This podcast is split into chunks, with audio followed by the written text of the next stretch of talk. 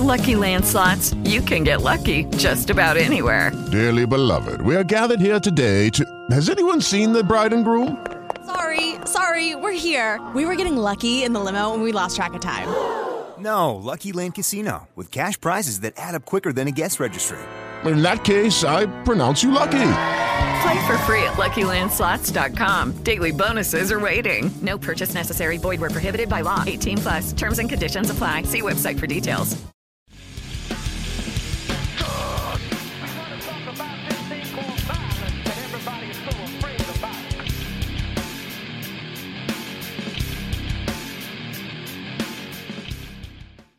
Hey, everybody, Patrick Connor here, and welcome to the Knuckles and Gloves podcast. Boxing history, my friends, and it's anniversary time. So I'm here with my buddy Aris Pina, CompuBox operator, and uh, just fight history fanatic like myself. Aris, what the hell is up, bro? How are you? How's everything, my friend? Doing good, dude. I mean, 25 years. I literally was just saying before we went on and started recording. Oh my god, like I, I just, I didn't even, I, I realized it was a long time ago. I know what year it was. I just, I guess I didn't really put a number to how long ago it was. And holy shit, 25 years ago. So it, it, yesterday was the anniversary. Let's see when I actually get this published, but the 19th of December in 1997, Naseem Hamed versus Kevin Kelley. Dude, I mean, re, we're revisiting, retelling, reliving Mhm. Yowzas. Dude, I mean, think about that. Like you said, 1997, if you think about it quickly, you know, you'd be like, oh, it wasn't that long ago. And then you realize that was 25 fucking years ago. That was a long time ago. It was an entirely different world. Uh, what was I doing in 1997? I was either in December of that year. I was in either sixth or seventh grade. I don't even remember. Gosh, dude, I'm. I mean, I don't know where. I I I have absolutely no idea. I was 15. I know I Mhm. didn't watch it live. I'm pretty sure I didn't watch it live, but I mean, I knew of Hamed. Every, everybody knew of Hamed, and I mean, that's. I think that's something to uh something that's easy to forget. I think for a lot of younger fans, especially, and and I think probably some fans who are our age or even older, it's easy to forget because as we were also discussing before we were before we were recording, Naseem Hamed, dude, phenomenon, Mhm. absolute fucking cultural, like in commercials, etc. I remember when he got the Adidas deal, and it was a massive dude. They had like a, I don't remember what it was they premiered the commercial on. But it was like an Adidas commercial premiere, and she remember when they used to do that shit in the nineties, dude. You know, they would premiere a fucking commercial. What? Like it was the It was something to the effect of I remember it was like the prince is coming. You know, some guy yelling and he was talking just Yeah. them. Yeah. Yeah, yeah, it was almost like they they do like the Big E shit, like on the yes. But I mean, uh, he was massive, fucking massive, and so I mean, you know, it's easy because when you bring up Hamed now, literally every fucking person ever goes Barrera, but Barrera, and it's like. Dude, you know, it, it was more to Naseem Hamed's career than Much, Marco much Antonio more. Barrera. So I mean, uh, that's and this fight is a, a big part of his career. Totally. So, you know, like you just kind of said, man, it's hard to it's hard to describe how much of a phenomenon Hamed became in the late '90s. I ended up watching this card live with my dad. With my dad, um, it was on a Friday night. I was absolutely hyped the entire week for it. And now that I remember, I was actually in sixth grade, um, going into seventh. But um, I was beyond hyped for this card because not only did it feature Hamed against one of my favorites at the time, Kevin Kelley, that the undercard was going to be Junior Jones and Kennedy McKinney. And both of those guys in the mix at that point when Marco Antonio Barrera had made quite a stir themselves and just, just what this obviously was just a card that was not to be missed you know what i mean? And i remember specifically one of my friends because he knew i was gullible and we were at the boys and girls club that day and he told me that the card was canceled and i started believing him because he told me something about kevin kelley testing positive for he made up a drug and i believed him i was like how do you know this he was like oh no i read it in the paper already uh-huh it got canceled and he was doing that to mess with me and I was all freaked out. And I remember going home and I'm like scrolling through and telling my dad. My dad was like, "What are you talking about? Nothing's being canceled." I was like, "Yeah, it is. Chris told me." And he was like, "You believe in your friends again, Aris?" And I'm just like, and then obviously it wasn't. But like, um, yeah, man, because when I say a phenomenon that Hamed was, unless you were, you know, fully entrenched as a hardcore boxing fan, you didn't, you know, you weren't realizing what what kind of impact he had in the in the late '90s. You know, it was it was more just like people were just fascinated by what what what to uh, what was going to happen. You know, to, to surmise him a little bit, like when he first came on the scene in England, people were just hearing rumblings about it. Like you were reading about it in in, um, in magazines like the local, like um, remember the the weekly magazine that they used to do, like the little newspaper magazine, like British Boxing Weekly or whatever. Mm-hmm. Like those type of things. They were Hamed was always was already getting write ups in those. He was an amateur sensation, and coming from the Brendan Ingle camp, um, he had a style that hadn't been seen since the days of a prime Herol Graham. And not only that, unlike Graham, he was carrying one punch knockout power as a featherweight, junior featherweight at this point. He wasn't even a featherweight. And so and, and sorry, but important to note that also Herol Graham was also from the Brendan Ingle camp. Yeah, that's so what I meant like, to say. Yeah, yeah, yeah. yeah. There's that there's that whole tie-in. Exactly. and um so by the time Hamed started making inroads and like started being mentioned, like as for instance, as a new face in Ring Magazine, and just popping up in different blotters and stuff like that. You know, people were getting curious. Oh, who is this kid? Oh, he's knocking the hell out of people left and right in Europe and never going rounds. And you're seeing photos of him with this unusual herky jerky looking style, but unless you were like a tape trader back then or something, there was nothing to be seen. Remember, this is the days before social media. There was no YouTube. There was no nothing we were just kind of, you know, left out to dust with him. As I became a fan, I started reading about him, became more and more curious, hoping I was able to get catch a glimpse of him one day. Because as I'm reading about him, he's knocking out this guy, that one. Finally, he's matched up with Steve Robinson, who at the time was the WBO featherweight champion. You know, have we discussed on the show, Pat, before how featherweight champ, you know, how the WBO was randomly and whatever, how it was respected in America, yada yada yada. In Europe, it always seemed to hold a certain place where it always like held a certain pedestal over there. Way before America really like took grasp of it, Europe already was like, you know, um, acknowledging it more or less. You know, I mean, if the champion was a WBO champion, they definitely were more, you know, accommodating and commanding and yada yada yada. So Steve Robinson was a long time was a long time uh, featherweight champion. Came from humble beginnings, a really good fighter and a respected fighter. Hamed took him apart, just demolished him. It wasn't even competitive in that fight. And there's a famous photo that I saw in the Boxing Illustrated magazine that made me want to see Hamed so badly fight.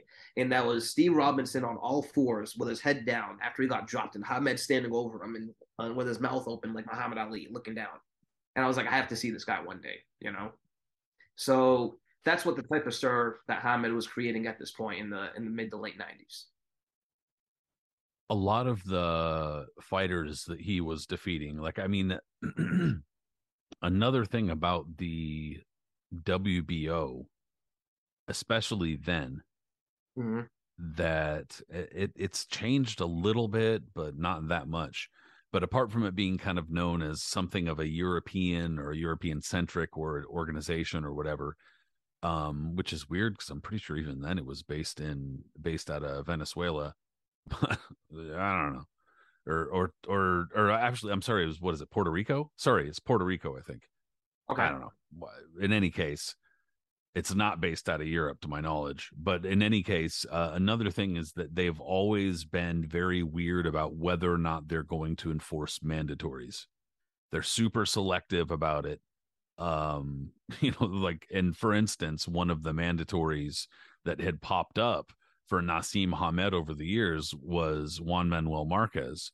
And that mm. was a fight that had been talked about in the ring a number of different times and a few different issues and whatnot until finally it was just kind of accepted, or at least uh, the the line was that like Hamed just didn't want to fight him or was avoiding him or something like that. And I mean, I guess, but it was also in part Marquez's fault because of you know he was having uh, difficulty staying consistent, blah blah blah. Very, very but for for whatever reason, Hamed seemed really loyal to this WBO belt. Um, I don't know if it was some sort of lineage he liked or something. I never I never really understood it because he was taking on champions from other organizations and defeating them, but just not just not hanging on to the belts, I guess. But um yeah, around that time he had, was defeating a string of opponents that most of them were not super well known in the US, mm-hmm. partially mm-hmm. because of the weight class, but some of them because they weren't American fighters. And so you know what happens when that happens when it comes to like American press and shit like that. Then that means that, that fighter ain't shit. You know, that means that they're beating a bunch of bullshit fighters or a bunch of bums or something. That's always how it goes. Mhm, But it, mhm. in reality, a number of these fighters actually were very good. Uh, I mean, even Manuel Medina, I know that he was not like you know he, he was spotty himself, but he would give some give just about any fighter a tough night on his best night. Um, he gave Ahmed fits that night. he So- was a slippery bastard, and he and so Hamed fought some pretty good fighters. Is the point? I mean, I know the it's it's easy to say otherwise, but he did. But here's and here's the thing, Pat. So after he wins the title, Hamed now, or in 1995, he knocks out Steve Robinson. He makes one title defense first against a no hoper against Saeed Wall Lowell, who um gets knocked out in less than a minute. And that was the the beauty of Hamed, that like if he could catch you early and flatten you, he would immediately. So after that, like I told you, after reading about um him beating Steve Robinson, I was drooling, literally salivating as a little kid because this was me. I was in the boxing. I wasn't into basketball, football, stuff like that. Like I followed boxing religiously, and I wanted to see Hamed fight on television. And then randomly one day, and this is the beauty of kind of being a fan back in the day. Sometimes you would get surprised without real without even knowing it.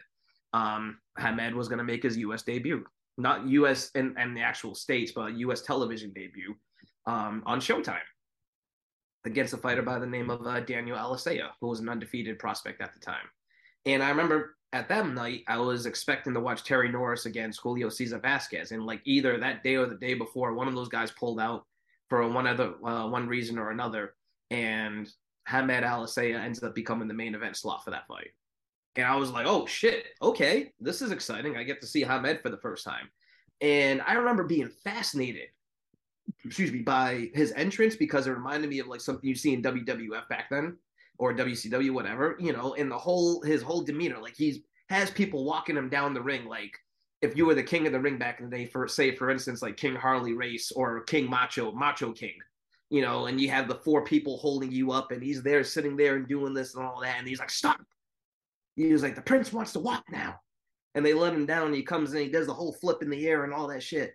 And then I see him fight, and he's doing the same herky jerky style I'm seeing in photos. Now I'm actually watching it live, and then he gets dropped because he's so off balance and so wonky. Alicea catches him with a beautiful right hand, and Ahmed gets dropped. But then he comes right back and flattens Alicea. Like, and it wasn't like, you know, oh, hit him with a flurry and the referee jumped in. No, he hit him so hard, the poor dude bounced his head off like a basketball and just laid there stiffened and unconscious. And that's when I was hooked, line, and sinker. I was like, I got to watch every fight I can of him, you know? And soon after that, luckily enough, um, Showtime again, they um they aired the Manuel Medina fight. And Medina was another guy that I've read about a lot in the magazines, but didn't really get a chance to see because he wasn't, you know, featured or televised when um I was in my infancy that often, right? So when he's fighting on Showtime, I remember specifically because for whatever reason, he I think he had the same designed trunks that Hamed had, really crazy frizzies and stuff like that. But like you said, Pat, man, very wily veteran, giving Hamed all kinds of tricks and slipping and sliding. Good, good, tough fight till Hamed eventually broke through, uh, broke through and stopped him. But you just knew you were watching the guy that was on the rise. If you didn't, if he wasn't special to you yet, he was about to be, and just someone that he was must see television. yeah it became clear i think pretty quickly watching him that it was like it, he was all in one way or another you know it was he was either gonna get knocked out in spectacular fashion or he was gonna contort and Mhm. twist and leap and do all sorts of crazy shit to try to knock his opponents out. And he we've talked about the greatest punchers and he was one of those punchers where it didn't really look like you didn't know where the power came from. You know he was kind of he was kind of lengthy like he did have good pretty good reach but it was he he didn't really use his reach like that though like you know he wasn't like snapping He wasn't punches especially tall or anything. He had really Yeah. thick, like Pacquiao types. yeah he was and and he was mostly like leaping with his shit like he wasn't really like a you know precision puncher like that you know, like a textbook puncher. And so, yeah, it it was it became clear that it was one way or another. You know, you were going to get a show, and he became very quickly became I think even in the UK, but probably to a lesser extent, he was probably more beloved in the UK than anything. But the act in the US was like people love to hate that shit in the US. Americans love to hate that kind of shit, you know, especially if it's somebody foreign. Yeah. Like they're just like, oh, no way, not here, you know. they're crazy That's about what- that shit. That's what the U.S. fans are waiting for. Now we're starting to get a taste of him because we're starting to see him on U.S. television. He's being featured on Showtime. Um, this was during the time where Don King, his strength and his strength and hold on Showtime is being broken a little bit because Frank Warren is starting to get his guys on you know random shows. Hence why Hamed was featured on like that. And Hamed's last fight on Showtime was a dominant performance against Tom Johnson, a long time, very highly under, uh, very underrated uh, featherweight champion. It was a unification fight, like you said. Hamed beat a lot of the other um, champions, but always held on to that WBO belt. You know, if he if he gave up the other one, whatever. And so Johnson, who was a little bit longer than tooth at this point, gave Hamed some issues too. I mean, it was a it was a good fight, but Hamed clearly was you know a step above until he eventually stopped him. But at that point, it was known at that it was at that point that everybody just kind of knew. All right, now the time was to make the move, and he's been featured on Showtime and American television, but now the time was to make the move to actual America and fight on HBO. Because I'm sure, as you can agree as well, even though Showtime, you know, was a prominent uh, broadcaster for boxing at that point, there was clearly still number two compared to HBO. And if you ask most fans back then, especially casual ones, who when they watch boxing, they would say, "Oh yeah, I watch it on HBO." You know, so it was essential that if Hamed was going to make an impact, he was going to have to switch networks and to America. No question. And also on top of that, um, 1996 saw the first show of Boxing After Dark. Yes. And As we're so- about to get to with the undercard now and talk how that all ties in. so clearly HBO was well, and on top of that, HBO was affiliated with the other. I mean, Mike Tyson at this time was obviously very volatile, and nobody knew what the fuck was happening with with a lot of that stuff. Or at this point, he was probably just on his way to being uh suspended or having his license suspended and shit like that. But he was the biggest moneymaker, and then also HBO had a number of these other fighters like Oscar De La Hoya, uh, Mhm. Felix Trinidad. I know that there was a lot in flux with that and shit like that, but he was primarily Showtime at least for the time being. But HBO was building a momentum for sure, and and this was another example of that, embracing the lower weight classes and doing it in a way where like hey you know maybe we can make something out of this. Maybe we can match some mix and match some of these fighters up. And Mhm. you know you'll talk about that in a couple minutes too. But you know with these potential matchups down the road as well with some of these like you know 130 pound fighters that we got and 135 pound fighters that we got so you know there was definitely some interesting programming that hbo was thinking about in their boxing uh programming right around this time. And yeah i think that Naseem Hamed was becoming like a business you know he was becoming uh he was becoming more he was like i said he was a phenomena he was more than just a fighter. And um what's that that documentary they did for the Barrera fight? It's like a little prince big fight or something like that i want to say Oh, dude, I am not gonna lie to you. Besides highlights, I have not watched Barrera Hamed since it first happened, nor have I watched any of the anything else. The only thing I've seen are just like when everybody repeats the same thing of Hamed getting his head knocked into the corner. I just, I just never really thought about watching it again. A lot of fights I just never thought watching again. That was just one of them for whatever reason. um well they they like a, a documentary crew i say it for a reason i swear. A documentary crew was following uh naseem hamed around Mhm. for that fight and i know i'm skipping a lot of time here but the point is just that i think it, that documentary documentary illustrated just how popular he'd become and just also how much like he'd kind of bought into his own hype and his own legend or whatever and this was this was that legend building or you know, back in 1996, 97 Mhm, was that was almost kind of like when you would hear Hamed in interviews or read Hamed in interviews, he talked a lot about like it was his destiny and his destiny was to like rule over the featherweight division and then he was going to move up.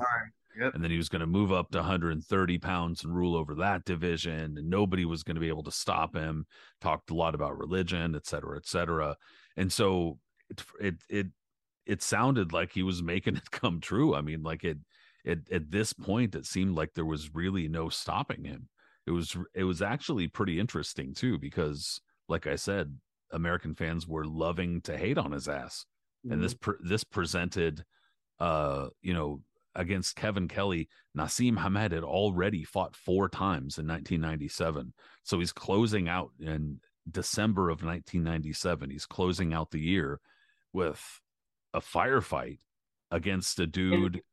yes. Go ahead.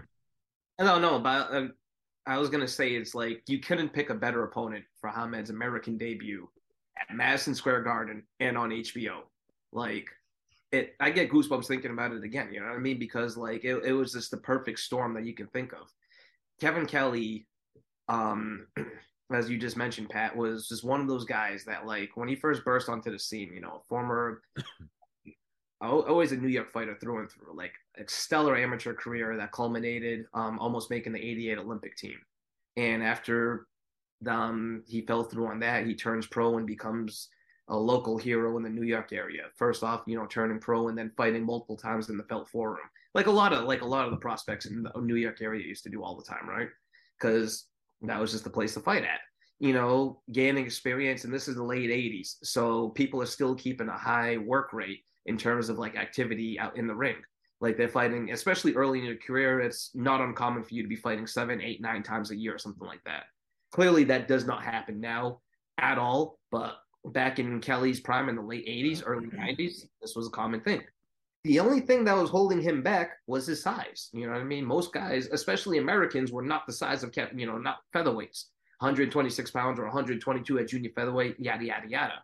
And it's always been the sense that these guys have always been held back too. You know what I mean? That you know, on certain networks, everything. If you're gonna, sometimes you'll see a junior feather. Back then, you'll see a junior featherweight title fight or another one like that, but it would always be buried on a pay per view card or anything. You didn't see anything clearly featured on HBO or on Showtime. Um, correct me if I'm wrong. I think before Kelley finally convinced uh, Lou DiBella to get his um title fight with Goyo Vargas, um, Goyo Vargas, who a longtime champ, um, tough champion himself, um, televised. The last time a featherweight title uh, fight happened was Salvador Sanchez against like Jorge Rocky Garcia in the early '80s. You know if, what I mean? If something else did happen, I can't name it off the top of my head. That's for sure. Exactly. So that was the start of it, and like Kelley having to come off, you know, having to come off the canvas against Vargas, outbox him, everything like that. Um, the person and win a very, very good decision in a fight, and you know, becomes champion. So now you got an exciting style. You got a guy who has good power, great boxing skills, and can talk his ass off because Kelley was a loudmouth, you know, and he was a very good promoter too. Like the dude just knew how to build himself up. That's how he convinced Lou to get him on. And once he became champion, he um he starts becoming like you know an HBO staple, so to speak. And they're about to give him like a long contract with a bunch of like you know multiple fights if he can get through some stuff. So first he fights Jesse Benavides, another um completely forgotten contender from the 80s and early 90s. And in a firefight that Kelley again has to come off the canvas to win, he does win that.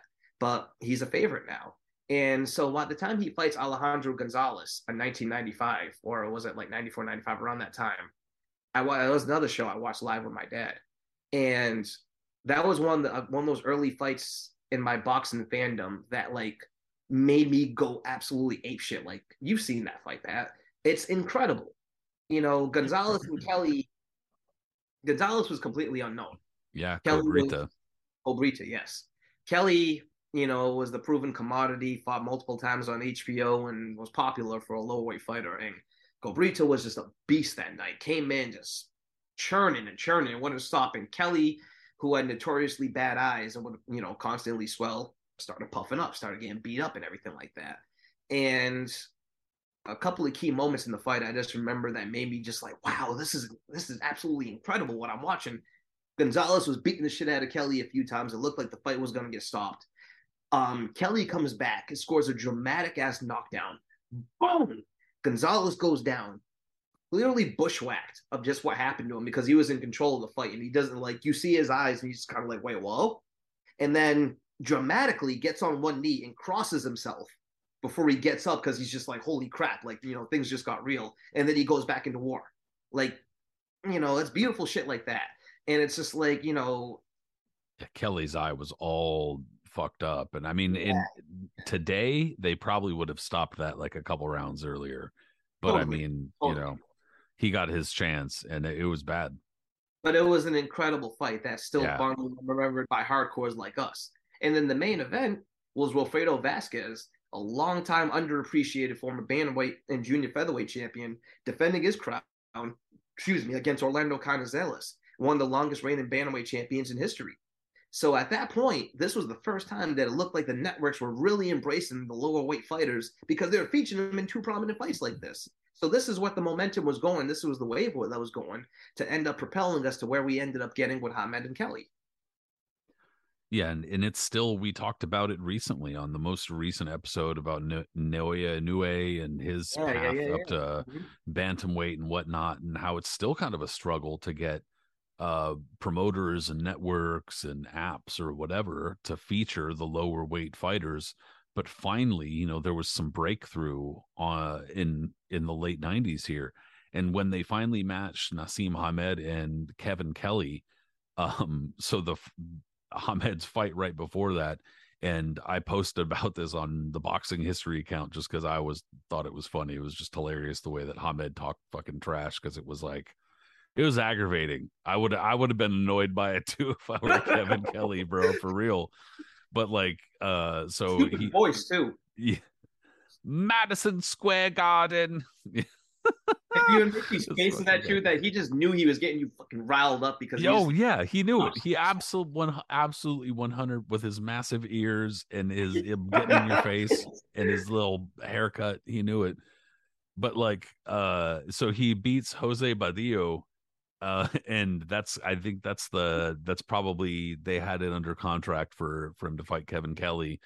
And this is on Sky where they're where he fights Jose Badillo and you know how they they still do this shit on a lot of the uh UK broadcasts where they have the fighter go sit down on the apron and and they interview the apron. I why I don't know. I mean, I don't have a problem with it. It's just it's funny because it's almost stereotypical at this point. So they have uh Kevin Kelley ringside too, and they're kind of like you know interviewing Hamed and he's blah blah blah talking shit, and and he's all he's like laughing at himself because it's like he can't even keep a straight face half the time when he's talking shit, you know, because he's such a goofball. And yeah. so then they they bring over Kevin Kelley to sit down. And he just starts yapping in Kelley Kevin Kelley's ear, and he's like, "Whoa, relax, relax!" And you could hear Kevin Kelly go like, "You relax." he's like, he's like, "No, dude, I'm done with your shit, bro." It's fucking pretty funny and so you could see it uh i don't know how much how many people in the us even saw that at the time probably very very few but still uh, i would have if i were in the uk and saw that that would have gotten me like yeah let's get this shit going. But uh but kevin kelley you know even just from a stylistic point of view tends to be in fun fights. Yeah good punching power good technician won the New York Golden Gloves uh, twice in the mid '80s. You know, he was he was a very good fighter. He wasn't like he was just some unknown dude. He is, he had a lot of style and class. It was I think there was a question as to like was he past it because he was a few years past winning the title. Um, and he struggled. Know. He definitely struggled in those years, and that's what I was yeah. about to say. Is that really quickly? Is that after he lost to Gonzalez, you know, it looked like for a minute he was cooked. You know what I mean? Like he did not look good in his in his subsequent fights for a little while. Um, he fights a guy named Ricardo Rivera, which by all accounts is one of those Lee Groves um closet classics, as we like to call him. And he got dropped a couple of times. He he struggled in that one. He fights um Bones Adams, which I remember watching. I think that was on pay per view, and that fight sucked. Dude, Bones Adams, I'm sorry, but he was so he was absolute Nyquil sometimes, most yes. of the time. Yeah, and unless he unless he was fighting Paulie Ayala, who just forced you to be in a good fight. Um, he would just throw punches relentlessly until you threw him back. Exactly. So I mean, but yeah, that just fight was not made for the weak of heart. And if um everybody talks about John Ruiz fights to fall asleep to, go ahead. I guarantee you, if you've never seen Kevin Kelley Bones Adams, you'll be gone by round four. Promise you that. so, but this is where I was looking. You know what made Kevin Kelley though? Like what ended up propelling him eventually to the Hamed fight um was the Derrick Gainer fight. His first fight with Derrick Gainer. Derrick Gainer, bro, the Roy Jones Jr.'s little cousin, or not Yeah, literally, but just you know, Roy Jones was always toting him around on his undercards, man. I mean, it- you know something. gets you a get you a friend who takes care of you like Roy used to take care of Derrick Gainer. It it and it was just like nobody asked to see him, nobody wanted to see it, nobody really, you know, No. with all due respect, but uh, you, God damn it, they were going to keep putting that shit on TV. But no, uh, that was and that was also, in my opinion, for that reason, satisfying too, because Gainer was so frustrating to watch. He was the kind of fighter that would like, if a fight was breaking out, no, it wasn't. He'd make sure it was not. He was Mhm. going to stifle you and hold you and run from you and dip and whoa, whoa, and do all sorts of shit to make sure no action. And like, you know, uh, Kevin Kelley, his face again falling apart. Well, um, that was one. eye was bad. Yeah, wasn't that another one where his eye was all messed up and then out of nowhere he just goes boop and fucking hits Gainer? Well, his eye was completely closed. I'm shocked. Again, it's one of those fights that there's no way this had this fight happened in '96. There's no way that this fight would be, uh, let alone continue today. That doctor would see that, see that completely shut, and just be like, "Nah, not a chance." Yeah, dude, it's uh it's for that reason it was satisfying. Similar to how when Gainer was uh getting kind of getting some traction again a couple years later and Juan Manuel Marquez just damn near ran him out of the ring. Also satisfying. Also satisfying. Well, that was one of the worst fights ever aired. it was what makes me terrible. worse Just the result was to win that. satisfying. I picked Yeah. Gainer to win that fight. A lot of people did, dude. You know what? A lot of people did because, like I said, he had a really frustrating style. Yeah, you know. But God, he was scared to death of Marquez. He was just like, ah, get me out of here. but that was what propelled him to get you know to the Hamed fight because like for a while he was just toiling like the Kevin Kelley the, the Kevin Kelley the uh, the Derrick Gainer fight out of the out of those years was the only one that made it to HBO other than that like you said he was fighting on the undercard of pay-per-view shows or on like ESPN or something like that you know he was he had to build himself back. This wasn't like being a welterweight or a middleweight, heavyweight, where you lose one and immediately can go right back on HBO and you know do something like that. No, you know he had to build himself back. He had that, and he also had a fight. I, I'm looking at his BoxRec record really quick against Edwin Santana. That was on the early days of boxing after dark. That fight sucked too. All right, that was one of the first duds that HBO actually aired on Boxing After Dark after like the string of impressive fights that they had. They, you knew a dud was coming eventually, and that was the one. So, you know, Kelley had to prove himself after he not after um, you know, he he had to build himself back up. So he did deserve that Hamed fight. And putting it at Madison Square Garden was perfect because you knew there was going to be, like you said, a lively atmosphere that was going to be calling for Hamed's head because New York fans are ruthless and they're going to go very hard for their own. And especially for an obnoxious idiot like Hamed, as people perceived him to be, they were just going to want to see the prince get his comeuppance. One hundred percent, dude. Yeah, one hundred percent. It was the kind of card that actually, you know, when I when I looked at this card. So we'll talk about the co-feature in just a sec, but I never really bothered looking at the the whole event, the entire card, and looking at it. It had Joan Guzman when he was one and zero, opening up the card. Ricky Hatton when he was one and zero. Right after that, Charles Shufford, who of course later on would turn into more of a you know kind of fringe journeyman type. Uh, but he was six and zero. David Telesco in his younger years, Jason Papillion, remember that guy? Danny Williams, he was eleven and zero. Michael Clark when he was still undefeated. That, Wow, that's a blast from the past. I'm pretty sure he was a Golden Gloves winner at some point too, and he, he was, was on like the a contender as well. yeah, that's true. Many years later, for sure. So I mean, like it was. I'm not saying it was like a blockbuster. which was not like you know King in his prime card type of thing It going didn't on. need to be. You went there for the co-feature, like you said, we're about to mention, and the main event. But there was a lot of fights on it, so at least people probably got their money's worth. But then, yeah, between the co-feature and the main event, dude, like the I guess we'll we'll break and we'll talk about the co-feature real quick if that's cool. But yeah. I mean, it That's was its own whole, I mean, that's its own whole backstory too. You know. yeah. I mean, uh, McKinney. well, and it, and it ties into what we're talking about too. Like we said, we were talking about uh, boxing after dark and all that type of shit. Um, you know, Kennedy McKinney, he goes back farther, even obviously to the 1984 Olympics is when 88. really, what's that? 88. I'm sorry, yeah, that's right, 88. Uh, the 88 Olympics when he won gold, and you know, Roy Jones also should have won gold on that team. Uh, let's see, Ray Mercer on that team. You know, I mean, it's a Oh, yeah, it's it's a a number of uh, fairly famous fighters on that team and etc.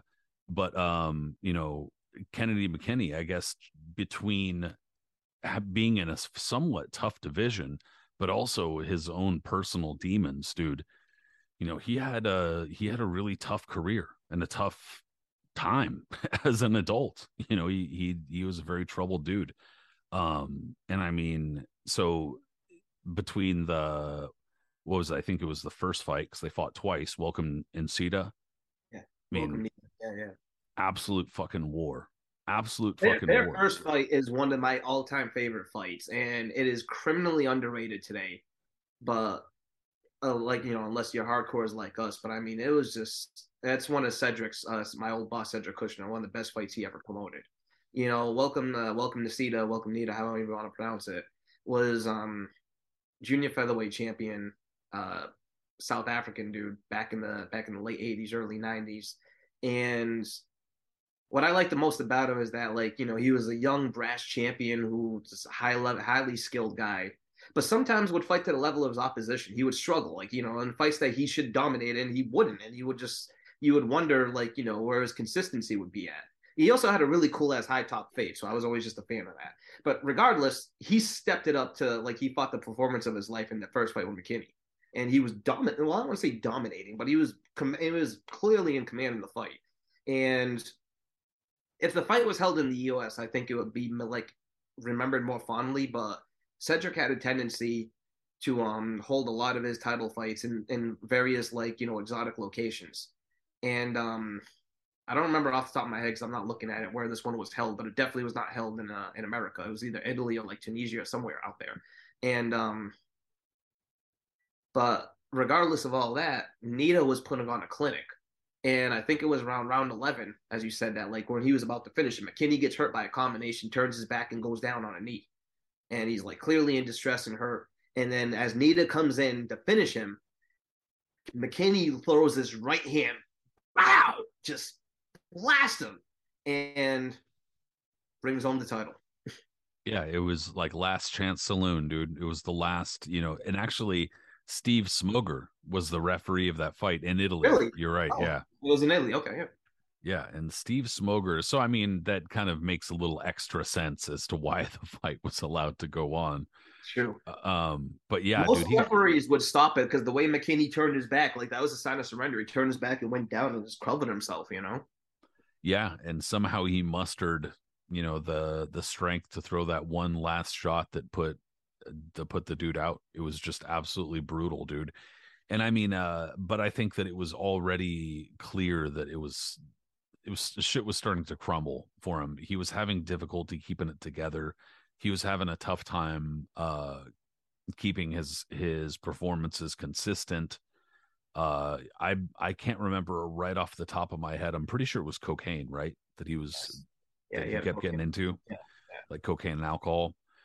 Um and so I mean it's just it's a simple fact, dude, that pretty much anybody at the higher level of boxing, you just can't do that. Mhm.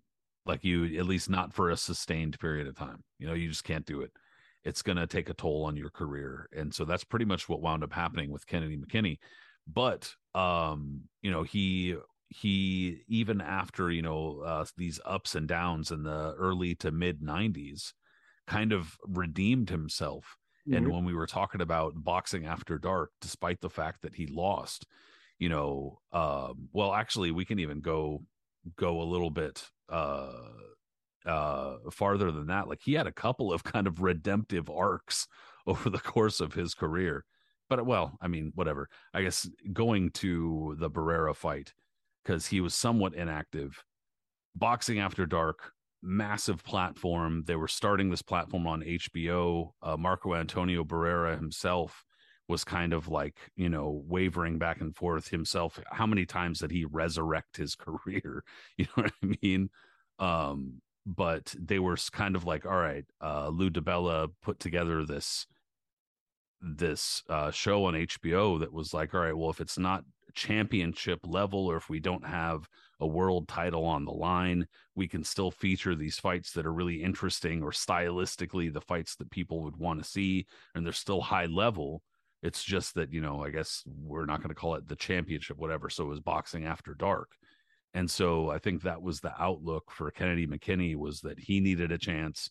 Marco Antonio Barrera needed a chance. And even though Marco Antonio Barrera wound up winning and triumphantly, Kennedy McKinney, the showing was kind of like enough to to demonstrate that he wasn't done, you know, that he still had a little bit of spark in him and that he fought hard and that he did everything that he could. He kept getting up. You know, he got knocked down what four or five times in that fight and he he kept getting up. It was just the last one was too much. Um so I mean going into this under undercard fight, Kennedy McKinney and Junior Jones. I mean, so after McKinney loses to Barrera, like you said, he even though he loses, he kind of resurrected and brought a lot, you know, lightning back to his career because he was faltering for a bit. He lost his title to Vuyani Bungu, which was uh, the ring's upset of the year, and he was just kind of withering on the vine. But after he beats Barrera, that was just like holy shit. People were just like, you know, that was one of the best fights I had ever seen up to that point in my life. I lost my voice. My dad lost his voice. Everybody was going crazy watching that, and that you know you couldn't have asked for a better start to HBO's Boxing After Dark and you couldn't have had a better boost for the lower weight fighters too to show that they deserved a fucking chance to be shown on television and be featured prominently as opposed to like you know always saying okay if i'm going to show a lower weight fight it has to be lightweight at a minute at the at the lowest or something like that like these guys were showing them like hey we deserve the airtime too and we're some of the best fighters in the world and we can put on the best fights in the you know some of the best fights you can watch but McKinney, even after that, like he struggled for a bit. He wasn't, he didn't look that great in his subsequent fights. Um, I remember the Nesta Lopez fight. That was on a boxing after dark undercard, I believe. And he looked like crap in that fight. That wasn't a fight he looked good in. He almost lost it. He loses a rematch to Bungu.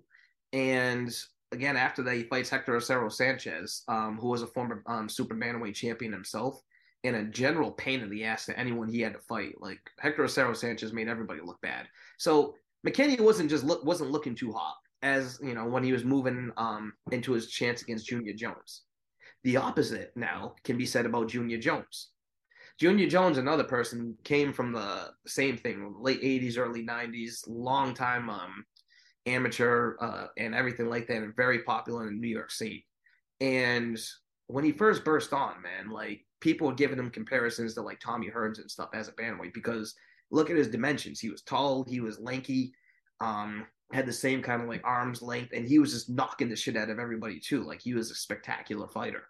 So by the time he ends up winning the title against Jorge Eliécer Julio, who was a who was a very solid champion, um, people were looking at Jones and you know potentially thinking of him as like uh, pound for pound because that's how good he looked. And, you know, it was just no one had seen an American bantamweight that solid and that good since the days of Jeff Chandler. You know what I mean? So it was like people were very very high on Jones. And then um by the time he ends up fighting and he loses the title now in a huge upset to um a guy he had beat earlier in his career, actually, John Michael Johnson. And you know, if you remember Johnson, he was a a Texas fighter from the uh, Tony Ayala senior camp. You know, unspectacular, but he could punch like a motherfucker. You know what I mean? Considering what he did later on, a few against guys later on. But like, anyways, at this point, this was not supposed to happen.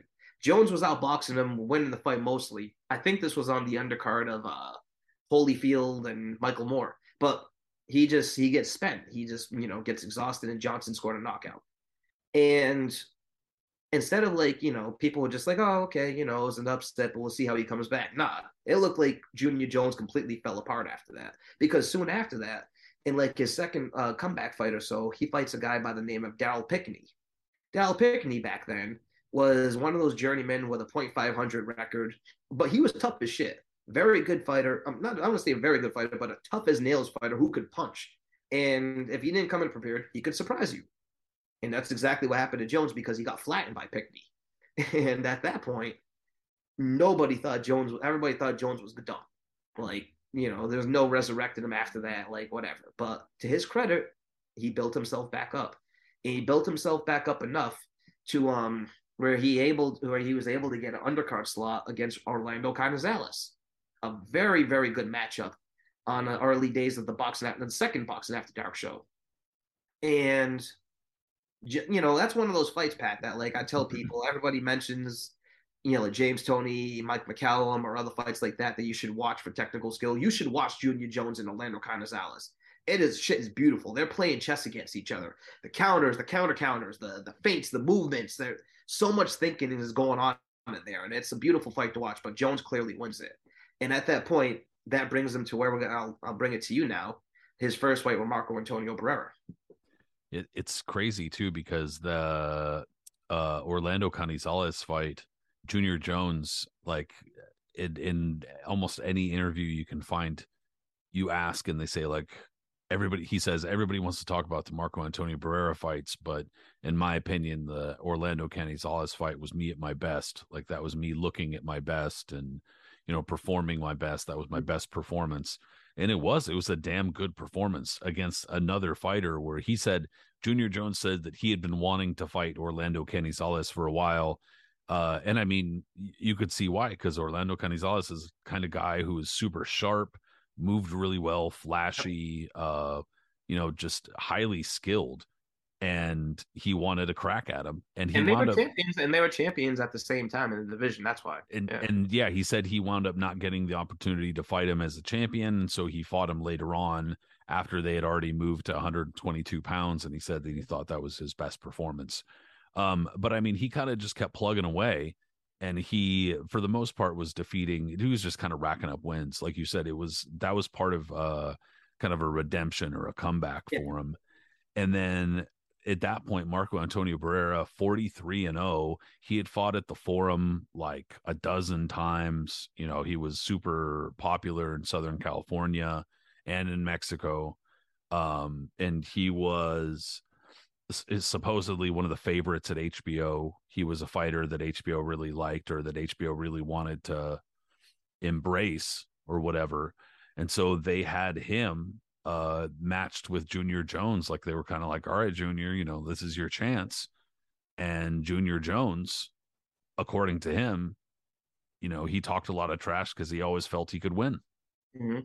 And I mean, that's that's one of those bigger upsets in the mid 90s where Barrera was definitely not expected to lose that fight whatsoever. Not, you know, not like much less just get kind of sunned and absolutely fucking whooped and then have his corner step in for him, you know, with the weeping and the, you know. Oh yeah, and the guy throwing a wet sponge at Jones. Yeah, like that bird got cooked. like, bro, you come and just help your guy. Don't embarrass him, dude. God damn, you know, it, that's like on. That's not quite on the level, but approaching the level of homie carrying Tommy Hearns away from Marvin Hagler. Like, bro, let the stretcher take him if it's like that. Like, god damn it. you know, it was that was it was bad, dude. And it was, you know, bad sportsmanship and etc. It was but it was a big upset. It was a real big upset. It was huge. I mean, like you said, Barrera was on top of the world at this point. He had the McKinney fight, and then he had fun on HBO subsequently, you know, a few times after that. Um, he knocked out Jesse Benavides. I think was on a pay-per-view. He beat the hell out of a guy by the name of uh, Jesse Magana, who was a popular Southern California fighter in the in the mid '90s. And yeah, there was there was nobody that was going to be able to touch Barrera. It was when it came to the lower weights, the junior featherweights, everything like that. It started with Barrera, and then there was everybody below him. Erik Morales at this point hadn't become champion yet. Daniel Zaragoza wasn't thought was thought not to be a champ, you know, not to be a threat to Barrera. Hamed was still toiling in England, and you know there was magazines that discussed the possibility of them fighting, but at that point it was still a crapshoot that no one thought would happen. So yeah, you know, Barrera was was that dude. And Junior Jones, like we said, he had come back from a long, you know, a long winning streak now and built himself back up and he had the Canizales win that he was building off of. Um at that point still, everybody thought that Barrera would still steamroll him. And you know, the Barrera that we ended up watching, like the complete fighter, the boxer, boxer puncher that he became from the Hamed fight, from the Jesus Salud fight before that, you know, stuff like that, so on. That wasn't the Barrera that was, that was still the seek and destroy guy from the early, um, in the mid 90s that he was. That didn't mind taking a punch or so before he went in there and waited away. And so Jones was able to capitalize on that, you know, land those right hands, right hand after right hand after right hand, and Barrera had no answer for them shits. Like, you know, and so not to say Barrera didn't do any damage. He landed some good body shots here and there, but Jones was just quicker than him, had better, you know, and everything. And then when he finally dropped him, it was right there. And you saw the blood coming down, Barrera just looking bewildered. And yeah, huge upset. Yeah, it, it was only what like the fifth or sixth round, and it looked like it was like the ninth or tenth. Like he was like he looked a little beat up for what it was, you know. Mm-hmm. And so it it was it was clear though that he uh you know was it was a big upset. And so uh in the in the tradition of stubborn bastards, Barrera said run that shit back. And actually I think it was the WBO. The WBO ordered a, an immediate rematch. And I'm I would imagine Barrera probably wanted it because he wouldn't have fought if he didn't want it. But um, so they ran it back, and it was a far more competitive fight. Marco Antonio Barrera showed why years later you should never count him out in pretty much any fight, uh, and that he is a, a supreme technician and the kind of fighter who can learn from performances and stuff like that. Um, you know, I some cards did score the rematch for him. I don't think that was the kind of fight that he won personally. I thought Junior Jones just kind of outsped him and outdid him a little bit. But regardless, Barrera did much better. He obviously improved in the rematch, no question. Absolutely, but like you said, Jones definitely won that fight. It was a close, much. It was a very close fight, but Jones, you know, was the superior guy in it. And building off of that momentum, I, you know, again, Jones now was back at where surprisingly was back where he was when he was bantamweight champion, if not even more so now. Like people had him on. Not only was he on a pound for pound list, I remember specifically, like he was actually high up. It wasn't like he was around nine or ten. Like people had him at like number six, number five. Like he was definitely, you know, those Barrera wins gave him a lot of weight at that point. You know what I mean? And people were thinking like the super fight to be made was going to be Junior Jones against um, uh, Naseem Hamed you know, and all he had to do was get through Kennedy McKinney at Madison Square Garden. And here's the thing: at this point now, Junior Jones, he's so like he's feeling himself so much, and he's at like at the height of his career, even more so than bantamweight champion. That like, um, there was a Ring magazine where they did an article, and he had a hit list of who the guys he was going to fight and who he wanted to beat and everything like that. And it featured Hamed, it featured um, Daniel Zaragoza, um, Kevin Kelley, he said they were friends, and after he would beat Kelley, he would take him out to dinner, stuff like that. Um, Vuyani Bungu and Kennedy McKinney. And the one he showed the most disdain for was Kenny McKinney. For whatever reason, he didn't like him. You know, I think they both uh, they both came from the amateur system around the same time. I don't know if they crossed paths back then or whatever, but they did not like each other. There was a stage something was definitely just they didn't they didn't work. And Jones made it very clear that he thought McKinney was a bum. He didn't think anything of him. He thought he was washed, and that and anytime they would fight, he would destroy him and like you know embarrass him, and he would be glad to do it. So McKinney, to his credit, said too that he didn't think Jones had a lot of heart, and that if he you know was tested and had to you know um, really pull out the guts, that he thinks that he was going to knock out Jones. So there was definitely a lot of bickering going on. So you couldn't ask for a better set, uh, set the stage for Jones. I mean, he's at the height of his career. It's his birthday. I forgot what exactly he was. I think he was celebrating one of his birthdays.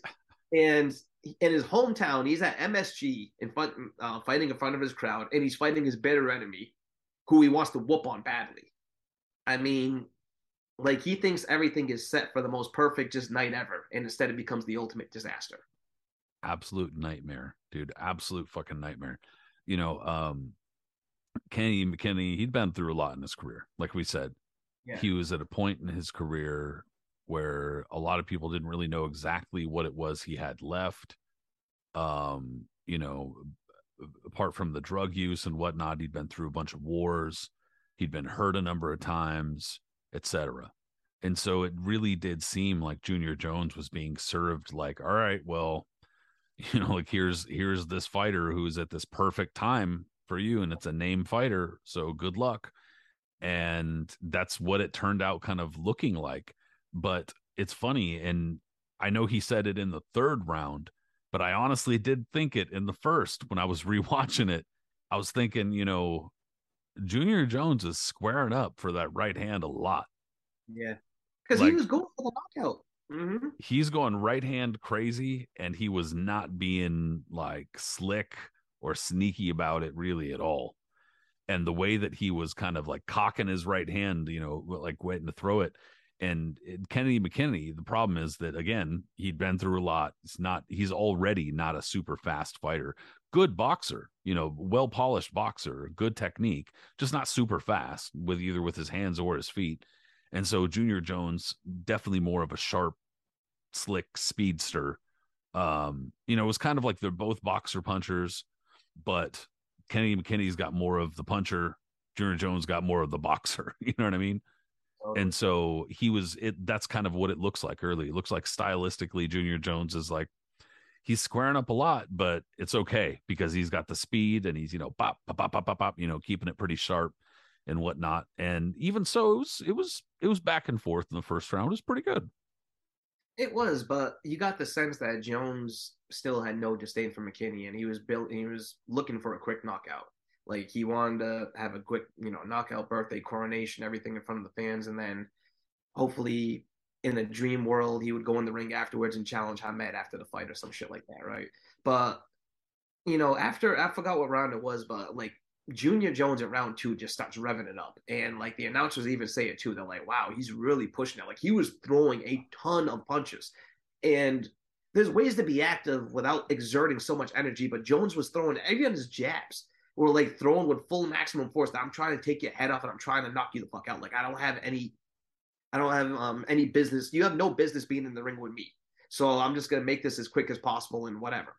And he was doing that. McKinney, like you said, was slow, had been around for a long time and was absorbing a lot of it.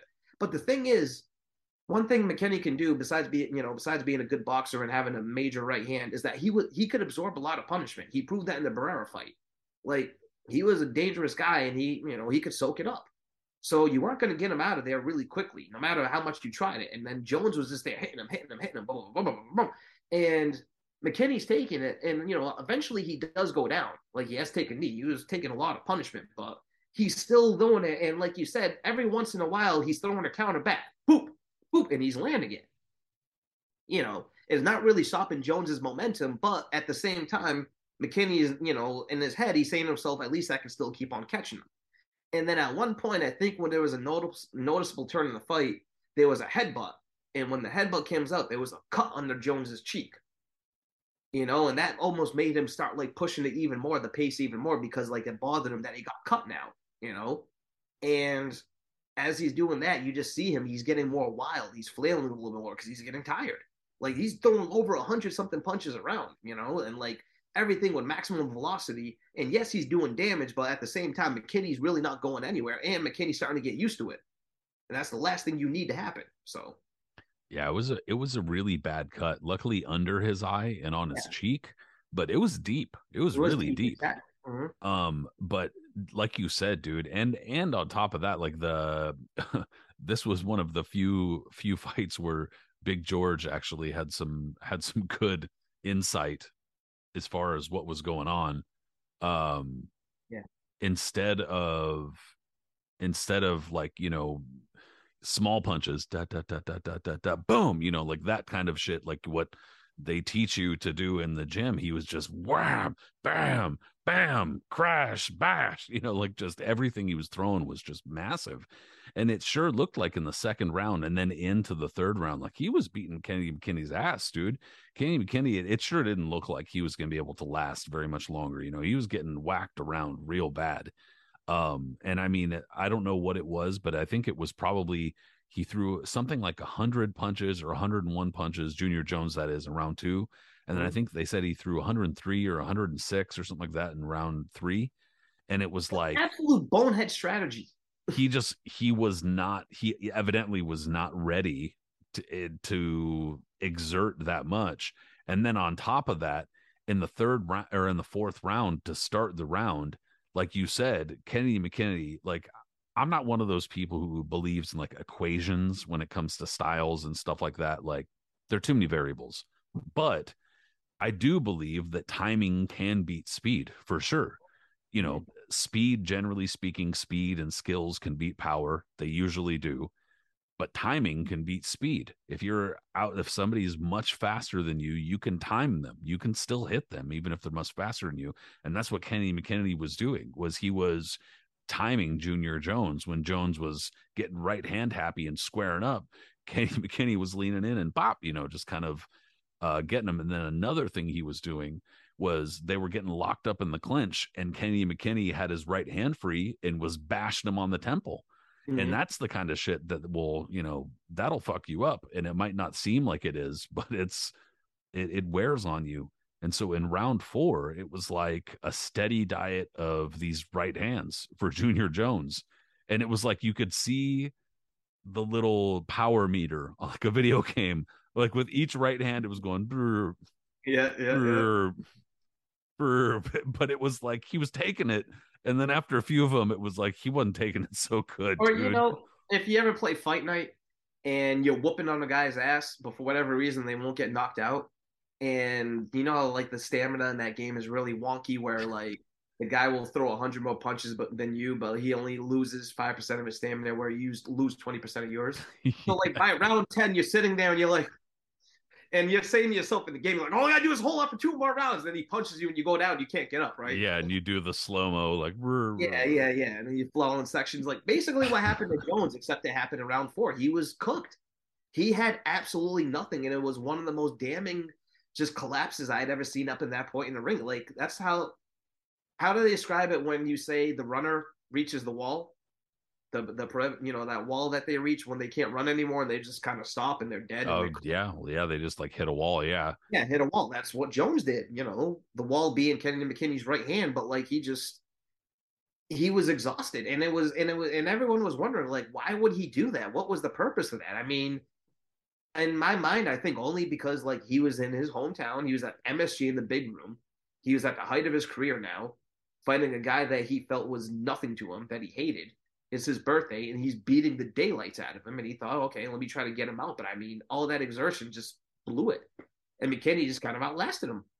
and it's not unheard of for a Mhm. fighter, you know, especially like a featherweight, like level, a featherweight size fighter to throw a hundred uh, punches in a round. Like, don't get me wrong, that's still a lot. Like, and you know, I mean, you're, you know, CompuBox, Yeah, yeah, of course. but like a hundred punches, regardless, is a lot. But it's not unheard of. But when you're going over you just whoa, But- whoa, But yeah, is maximum trying to it's knock. it's not like the it's not just you know this kind Oh, of shit no, you know on the ropes. But it's just whoom whoom but also on top of that you could see another like talking about the power meter you could see that he was winging these shots and kennedy mckinney was wisely just ducking like bobbing weaving against the ropes. And junior jones was just like whoa you know like swinging missing. And you could just see like it was just he was getting exhausted dude. He was getting totally exhausted um but then the way that he collapses too like when you when they let it go on and then they start pelt oh my god dude. It was a it was a, a very wild co-feature uh to start the evening. You know kenny mckinney just starts putting it on him because junior jones has nothing and he could probably feel it. You know like in the clinches like he's just getting pushed over and shit like that.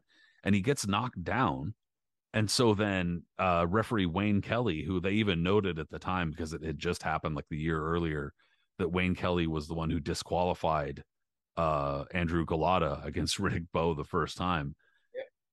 And so he lets it go on because he's like, "All right, I'm giving you a chance." Because uh, Junior Jones is like, "Yeah, I'm fine, I'm fine." And he, they go to resume, and Junior Jones, his legs just like give out, like he just goes and falls forward. Like, and of course, thank goodness he stopped the fight but I mean, very Vladimir Klitschko, Lamon Brewster esque. Yeah, yeah. You Good know, well, absolutely. And that was, and you know what? If Hamed Kelley didn't happen, that would have been a dramatic enough fight that would have made it a solid showing up in itself, you know. But it, that was a huge upset, and that's what like catapulted it back to the main event because now all the cards were like you know unshuffled again. People were expecting uh, Junior Jones to win this and then challenge the winner of the main event fight. Like this was not what was supposed to happen. So now Kenny McKinney was all of a sudden catapulted um, back into the limelight, uh, into the forefront, and um, yeah, that was like you know the momentum happening right there. People just like holy shit, you knew you were going to be in for a spectacular night now because after that happened, I mean, you know, it's hard to even come down from that. But then, like with the buildup of that, and then the main event getting ready to start, people were just like the excitement level was at an all time high. So Kelley comes to the ring as we transfer, I guess, back to the main event, right? Kelley comes to the ring, and people are hyped. You know, just this is his home and everything like that. And I believe this was the first time that he had fought in the main building in the in the big house as a professional like you know in the Golden Gloves final stuff like that. At least back then, you would fight, which was pretty pretty cool. Um, in the big building at Madison Square Garden, but most of his fights happened at the um at the uh, Hammerstein, not Hammerstein, what's it? The um at M- the, the the mini MSG. Is So the the theater. Yeah, the theater, exactly. So, you know, he felt this was his home. Hamed is invading his home and everything like that, and like this was the big time. Hamed making his American debut at MSG. Um, I remember they already had a giant billboard out at Times Square with Hamed on it. Like they were promoting the shit out of this. This was like a big, big deal, you know. And when his entrance started, like it was, you know, I already watched a couple of his fights and knew kind of knew what I was expecting, but I didn't see anything like this. And when the whole thing came out with like the white sheet and it looked like it was gonna be like um uh like a fashion show type thing going on, you know I mean? Like with the runway and everything like that. Like it was just crazy. It was so cool to see. And then it started lasting long and longer and longer. that was that was one thing about his entrances dude was that he didn't give a fuck like who he was inconveniencing with uh with this entrance. But i've said it numerous times on different episodes and podcasts and and shit like that. And we just mentioned it on the last show. I love the pageantry.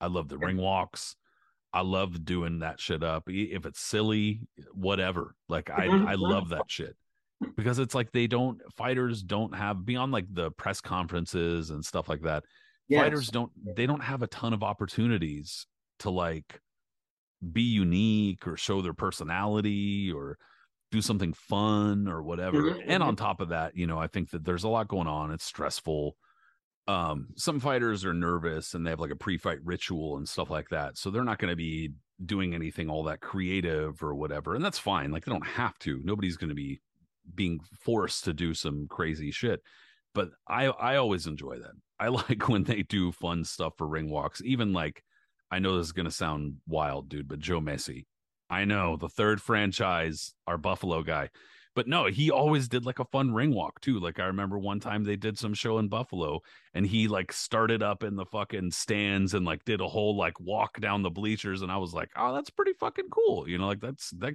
that's that'll get you hyped um you know they do it more, far more in the uk than they do it here et cetera et cetera i won't belabor the point but Naseem Hamed always had some cool shit going on. His his Halloween fucking ring entrance, dude. I mean, nobody did that get- shit. Oh, yeah, that was amazing. Comes over, he knocks the fucking skeleton. He looks and goes,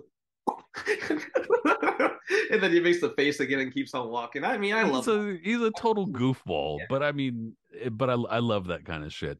But you could tell though, uh, that he like like you were saying, it gets it gets to the crowd, and it's a needle in the crowd, and it's kind of poking at him, and like just like, what are you gonna From do? what I read though, and um, I forgot where I read it, but I heard that there was some kind of malfunction. He wasn't supposed to be behind the curtain as long as he was. And if and if you and from reading that, and if you watch it, you can tell there's a couple of times where he like you can see his body language stop from him like really being into it and dancing to him kind of just like you can see you know, there's a there's a slight noticeable change where he's like okay I'm still going with it but you can tell he's like okay what the fuck is happening here like you know He's trying to like at one point he goes like that, and, and you know they, they're still doing it, and he's like, okay, fine, and then he stops, and he's still, and then he like starts shadow boxing a little bit, but then he's just kind of like looking again, and and that's around the point where you're like, okay, like all right, the thing was supposed to open at this point, okay, I get it, and then it finally does, and that's when like it expedites a little bit to the ring, but like yeah. but I mean, it was just it was it was hilarious. You watch that, you you hear the announcers because Lampley um, especially Foreman and uh, Merchant, never really witnessed anything like this. Merchant, who was always like an old school guy and kind of hard to please, and you know would rumble about a lot of stuff. Actually, he seemed like he liked it. Remember in the commentary, he was like, "This is so crazy." I kind of he was like, "It's kind of great." well, and and they already know um, it seems that they a lot of people already had kind of an inkling of the kind of stuff that he likes to do pre-fight and whatnot. Yeah. So they're like, oh, so what is he gonna do when he gets into the ring this time? Is he gonna do the flip or is he gonna do the dip, the slip, you know, all sorts of shit. And and of course, sure enough, he flips over the top rope, which I mean Kevin is Kelley's face. It's no small athletic feat either, with for such like a little guy who the ropes are like you know this height like like his head height almost and he flips over the rope and just runs like right into kevin kelley's face and like confronts him to the point where it's just like that's he's such a heel just move. arrogant. Yeah. Yeah he did not give a fuck. So you're just sitting there going oh i can't fucking wait. I can't wait for this guy to get his head fucking punched you know and, you see the referee Benjy Esteves every, every, like when he breaks them up, you see him smirking because he knows he finds this hilarious too. Every Hamed's there, and and and you know what, Pat? What's interesting is that like as they get into it, you can tell they like each other. Like they don't. Yeah, they're not swinging. They're not no. like they're not like pushing or shoving or nothing. No, they're Hamed's just... messing with him, and Kelley is like you know with it. Yeah, he's like okay, like, okay, okay. The only time Kelley got like really agitated is when it was taking so long for him to get in the ring. And at one point, you see Kelley get on the ropes and he's going like this, like yelling. Yeah, in the, yeah, like, yeah. like, get your ass in the ring already. Like, enough is enough of this shit. and then you hear Merchant, Kevin Kelley wants to get in here and fight. yeah, dude. It was admittedly, it was, uh, I will say, like Larry Merchant had his had his calls where I was where I was just kind of like, dude, I could take him or leave him but yeah. he did have some great calls, and this was a night where he had a great call, dude. Yeah, yeah. You yeah, know, they're everybody was hyped. They're getting in each other's face, and like it's it's pretty good natured and shit like that. But then Larry Merchant, right before the bell rings, he drops a great line. A lot of people want to know: Is the prince for real? Like he's a real prince, or is he a frog? yeah. yeah.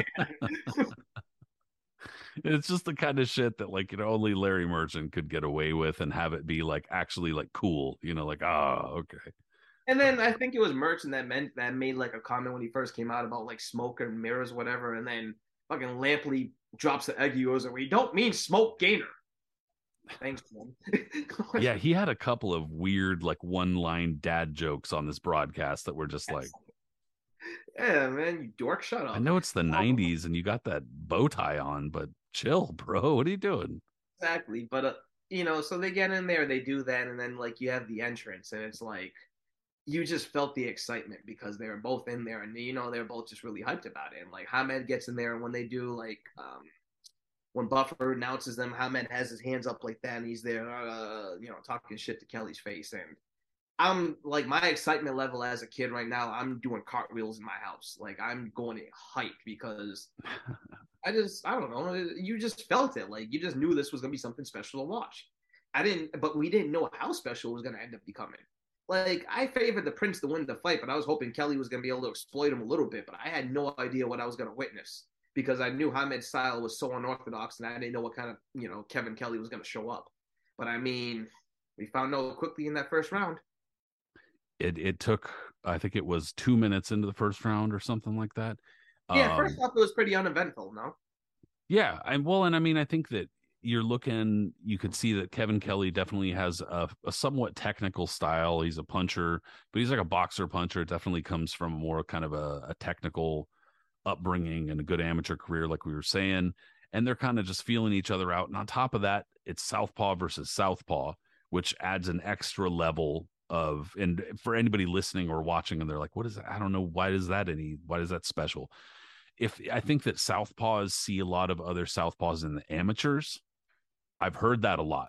I've heard southpaws say like, "Oh yeah, in the amateurs you see a lot of southpaws, but in the pros like you barely see them." And you know, it's it's kind of true. Um, you, just go through the list of like the first southpaw champions from various divisions, and some of them it's like shit didn't happen until like 20 years ago. You know, it's fucking wild. But like, point being, the, the southpaw versus southpaw matchup is a really strange matchup because it doesn't happen that often in the pros.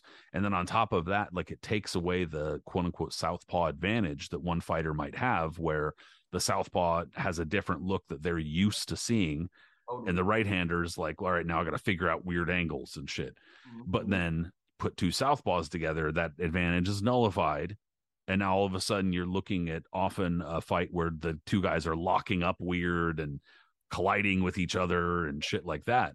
And then on top of that it's usually slow going in the first round. Like they're like uh what the fuck is this? And that's kind of how it looked like at first. So sorry for that little side tour but sometimes it needs to be said. Yeah, but but yeah it, it looks like they're jockeying for position and then hamed starts going on the attack and starts kind of winging big punches at him gets him on the ropes steps out and like prince naseem hamed can only do steps out with his head way up in the air, like a hands fucking... all in different directions. And what does Kelley do? Catches them with a beautiful hook. And at that point, too, you got to mention this: the HBO announcers were a little enamored by Hamed at that, you know, and they were like, "Oh, you know, Kelley has been constantly can't catch him. Yeah, the Prince is ahead. Oh, he's he's catching Kelley. He's faster than him. Yada yada. And down goes Hamed out of nowhere because, like you said, Hamed leans back in that one way he can do, and Kelley, because he's a smart professional, has jumped in with his own shot Hamed off balance gets dropped on his ass. Not even a big shot either. It wasn't even like a, a massive shot, just a clean,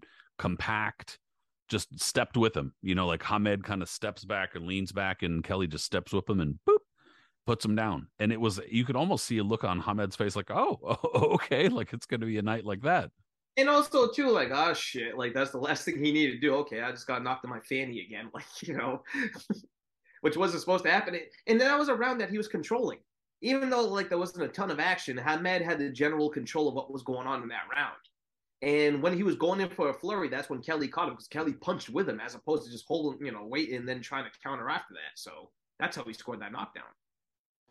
Yeah, it it was it was just kind of a, a bonehead move. And then uh somewhat interestingly, Hamed winds up getting getting up and again in just signature Hamed style looks like he had a tremendous chin.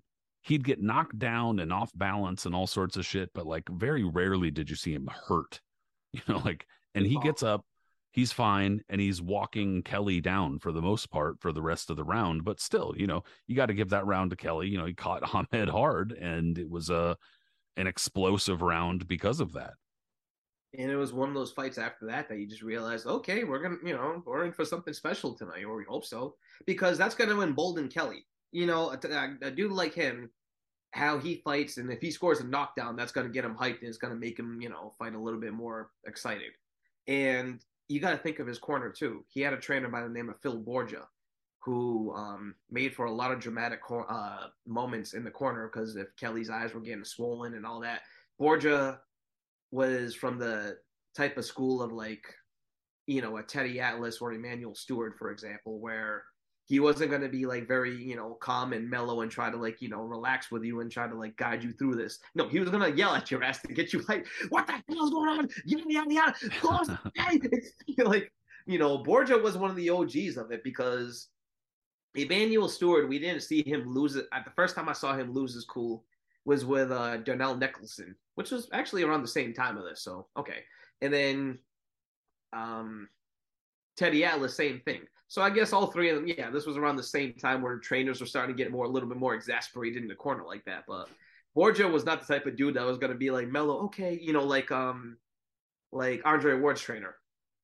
Yeah, yeah Virgil yeah. Hunter. Yeah, yeah he's gonna be like a cat. You know, he's gonna be like a whisperer over there and try to like, you know what I mean? Although to Phil Borgia's credit, he wasn't getting up in George Foreman's face trying to fight him either.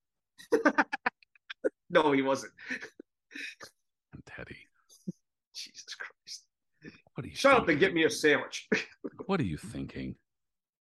He's lucky that wasn't 19. Imagine if that was 1974 George Foreman. They were they were talking him about head right there, just picked him up like Zeus and no holds barred, and just flung him across the room. they were talking about Teddy had a bad chin back when he was a fighter at much lower weights. So Yeah. I mean, like, let's not put him in with George Foreman now. He's You lucky know? George was all like, you know, super religious at that point and very much mellow and happy and like, you know, the guy that did commercials for Pizza Hut and donuts and burgers. Yeah, good gravy. You almost lost your life that day, Teddy. Anyway, back to the fight. Well, back to the thing, but no, you can you you know what I'm talking about. Like Borgia and Kelley, they both made for like an interesting dynamic because they would be yelling at each other in the corner, you know, like hyping each other up and all that. So yes, after that first round, everything was all heightened. Like you know, you're like, oh shit, this is gonna be a real fight. Kelley is like coming to fight tonight. Hamed just got clipped. Here we go. yeah, it it absolutely no question. And then going into the second round, you know, everybody's hype, the crowd's getting into it and whatnot. And then sure enough, get they're getting back into an an exchange and Kelley clips Hamed in a really strange way, like a really weird angle to where Hamed almost like turns around, you know, like and his gloves touches the canvas. But it's uh Benjy Esteves is a little bit late getting in there calling the knockdown. And so Hamed rises back up and Kelley goes whap and just slap, just gets him a actually a really hard shot too, which in my opinion was just like a yet another testament to like Hamed had that chin, dude. He didn't even see that punch at all, like nothing at all, and it was like rah, like his head totally snapped around, and he was like nothing happened. Mm-hmm. and and and Kelley was a good puncher too. It wasn't like he was just some fucking softy. Yeah, absolutely. so but yeah he that winds up getting called a knockdown and man at this point it's like yo what did hamed get into I mean, this was going to look like a disastrous debut on U.S. soil, and this is what everyone was hoping for. Oh, yeah, Hamed's a fraud, yada, yada, yada. But soon enough, you know, the power that, again, you know, I'm not sure how many people. larry merchant thus far we haven't seen naseem hamed's power two seconds later boom Boom! and Kelley, and that was a legit, like, the two knockdowns that Kelley scored, like you said, they were more flash variety. The first round knockdown, like, it would look dramatic, but it was still a flash knockdown because Hamed was off balance. Second round, like you said. This one that Hamed scored was not a flash knockdown. This was like the power where you were like, oh shit, you know. yeah like is. stopped him in his tracks and sent him back like whoa Mhm. like and you could even see on kelley's face like he he shook it off really well like he was like all right you got it you know that was Yeah. good but you could But see he also like he was like okay, yeah, the power's legit. oh Yeah. damn okay but i mean but it also kind of lively livened him up a little bit you know and and on top of that an, another thing that we both missed was that um funnily enough there was that moment right after that because kelley got in his lick after hamed already was down and then he hit him again and then so kelley gets knocked off balance and into the corner benjy esteves doesn't do anything so hamed comes over and goes bap and fucking hits him while he's Right. helpless in the corner you know so it's like almost it was like he was saying like Yeah. got you, bro. You know, so I mean, it was it And was then it's a obviously heating up. People are getting hyped about this now. You know, like, oh my god, this is getting crazy. So round three starts, and Kelley ends up boxing one of the most disciplined rounds you could find, like of his career. You know what I mean? It was almost like you saw a preview of how Barrera would end up boxing Hamed in, you know, uh, seven, eight, nine, two, like five years later or whatever it was. And it's like Hamed in that round, there was no knockdowns in that round. You know what I mean? it was a knockdown first, second, but like Yeah, it that was only it was the only kind of calm round. well, what was interesting about that round was that Hamed, that he looked awkward in that one. Kelley was so disciplined, and Kelley was not a dude who we like we both mentioned. He could stay disciplined easily. Like you know, it didn't take him much for him to like lose his cool and just go into war. But after getting dropped, you can I don't know what it was, but like he decided, okay, I'm gonna do that. And as he said, discipline. He outboxed Hamed that round. Hamed looked awkward. He looked off balance. He looked. I mean, as he always did, but like this one especially because Kelley was being so disciplined. He looked like he was kind of out of his depth there for a moment. Like Yeah. it was like, oh damn, and now Because he's outboxing him. you know, because Kelley decided, you know what, I'm not going to get caught with some shit this round. I'm just going to go, and he boxed beautifully that round. And Hamed looked befuddled. And I remember watching that too. I'm like, wow, man, I think Kelley might be able to pull this out. But Kelley being Kelley, he's just one of those guys. He can't just compose himself. If he had kept himself composed, who knows? I mean, there's always his chin kind of gave out, his eyes, whatever it may have been, you know, later rounds and stuff. But that third round showed him how, what he could have done had he stood disciplined. But of course, round four happens. and it was, dude, he he can't help himself. Kevin Kelley was before anything, he was a fighter. You know, I mean, like he was, he definitely was well schooled, but he he was a fighter. And even he said, you know, he's coming in to entertain. You know, it's his hometown, the Flushing Flash. You know, he was he was coming into he was coming in to put on a show. And Totally. so he thought that he, I guess, could press his advantage in round four and winds up getting clipped. And it's one of those knockdowns where, like, anytime you see a fighter and it's like they lose control of one of their limbs, hmm because Kelley goes down and it's like his arms like under him and it's like pinned under him. You know what I'm saying? Like anytime you see a fight, it's like they're hurt because then that means like something disconnected and you know like like Montel Griffin gets knocked down by Roy Jones Jr. and he tries to get up and his ankles like spasming and he's like bap it's like flipping around you know like flipping around and shit that type Or of if you like see a guy like uh, Terry Norris or Larry Holmes, who um Holmes ended up winning the fight, Norris didn't. When they got up from their knockdowns, Holmes against um uh not Terrell. Not not Ernie Shavers. Who's the guy that knocked knocked the shit out of him? Renaldo Snipes. yeah Holmes against Renaldo Snipes or Simon Brown, Terry Norris. When they get knocked down, they get up and they run headfirst into the ring post. yeah They're so discombobulated still. like Yeah, not even dude. they just walk. Boom! They just Yeah, like like like Robinson Graziano and Graziano sitting there pedaling the bicycle on the ground for like five seconds. Like something ain't working. You know, something is not connecting right. And and that kind of shit. And so Kevin Kelley gets knocked down and it's like his arms under him and he like rolls over, but you could tell like he's he's hurt. You know, And that was a short punch. That wasn't like some long extended punch I might hit him with. That was like one of those just douche, you know? It's and it's extremely clear that Hamed he does have that one punch power Yeah. and it he has the fight changing power because he's in a in a, a bit of a rut like yeah he managed to knock Kevin Kelley down earlier but at the same time it's like you know he just had a, an entire round where he had a tough time finding Kevin Kelley and now he's not looking so good and he needed that knockdown and got it but and then in his zeal of going after Kevin Kelley gets clipped and he's so off balance that his glove touches the canvas. So it's like, and, that was one though. It was such a flash knockdown that Hamed clearly looks annoyed by it. yeah, he's Like, like, okay, okay, just like, really even. again.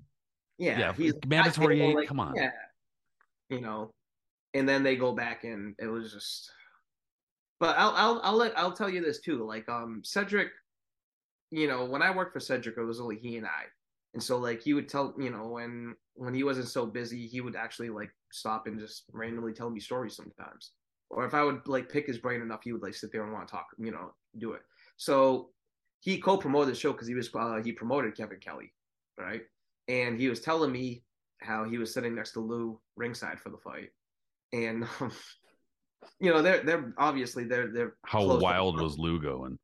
Well, that's what I'm getting to. They were like close like brothers and everything like that. But he said Cedric told me he was like when Hamed dropped Kelley for the first time, Lou jumped out of his chair. like going oh, crazy, and Cedric kind of looks at him like, "What the fuck, Lou? Like, you're right. in front of That's my guy. Yeah, like, I was like, really? That's fucking Like, hilarious. blatantly, like, you're just gonna do that in front of me, bro? Like, okay. Uh, Lou's fucking stomping around, red faced. What the fuck? You know, fucking doing just Lou DiBella things. Yeah, yeah, just so hype because Hamed was just, you know. That's awesome. Yeah, I thought that, I always thought that was really funny because you know Cedric was hype and Cedric never got excited like that. I could just picture him when when Kelley probably dropped him, his eyes just probably got excited. You Ooh. In in one final and and like that one final kind of hurrah for Kelley too, where I mean it wasn't a hard knockdown whatsoever. It was definitely a flash knockdown. Prince wasn't hurt. It was total balance. But it was still, it just added. But it was still just It like, what? Oh, oh. Yeah, yeah, yeah. You know, So- okay. But then, you know, I think that that final knockdown from Hamed, that left hand, you could the the issue is that if you watch the sequence more than once, it's like you could see it. He sees it. Hamed sees it. Like he's zeroing in on it. And so Kelley's kind of lurching forward and Hamed's just sitting there. He just has it, just waiting for it. Bap, one left hand. and you could see Kelley's legs just Yeah. that's it. That's it.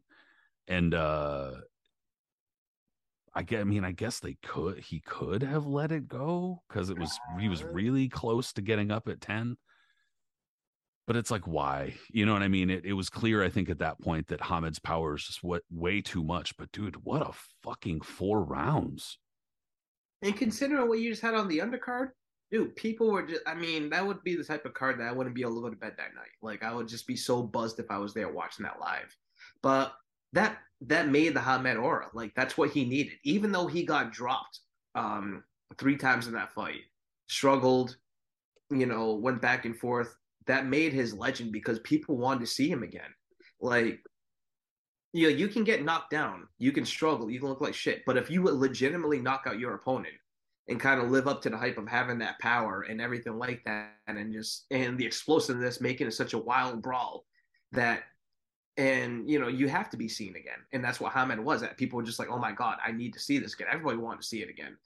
And it's crazy to think that like out of all all four fighters that night, none of them really reached the heights of what they reached that night again because like Hamed still had a tr- still look out of all the guys Hamed had the best career still like after that like I mean he was in major ma- major big fights after that but he never really reached that magic that he still had you know think about it after this fight he fights Wilfredo Vasquez Vasquez was past it and Hamed you know kind of picked him apart and stopped him in an easy easy fight right and then that's when like the performances really started looking shitty and spotty for him after that because after that one um, soon after, I don't, I'm not, I'm not even looking at his record, but I think it was like Wayne McCullough. Soon after, he goes the distance of that fight and doesn't Yeah. look, you know. A lot of people Um, were kind of whining about that because I mean McCullough had a granite chin, but a lot of people were like, a- you know, it's the end of the road for McCullough, so what the hell, you know? And Hamed was bigger than anything, and it was just a weird, you know, whatever. The Cesar Soto fight is one fight that no one ever needs to ever see again. Like that was just ugly, ungainly, everything. And then, like he has really, he has entertainment fights with Paul Ingle and um Augie Sanchez. But should he be struggling with guys like that? You know, no. He shouldn't be struggling with a guy like Paul Ingle, who he should have blasted in two rounds. He shouldn't have gone like a fucking um to hell and back with uh, Augie Sanchez for five rounds before he stopped him. You know, his only really impressive fight after that was like Vuyani Bungu, who we found out later on was kind of past it himself. But it's like, you know, the Hamed that we always believed that we're like, oh man, you know, he's gonna do X, Y, and Z. It just it never really happened after that.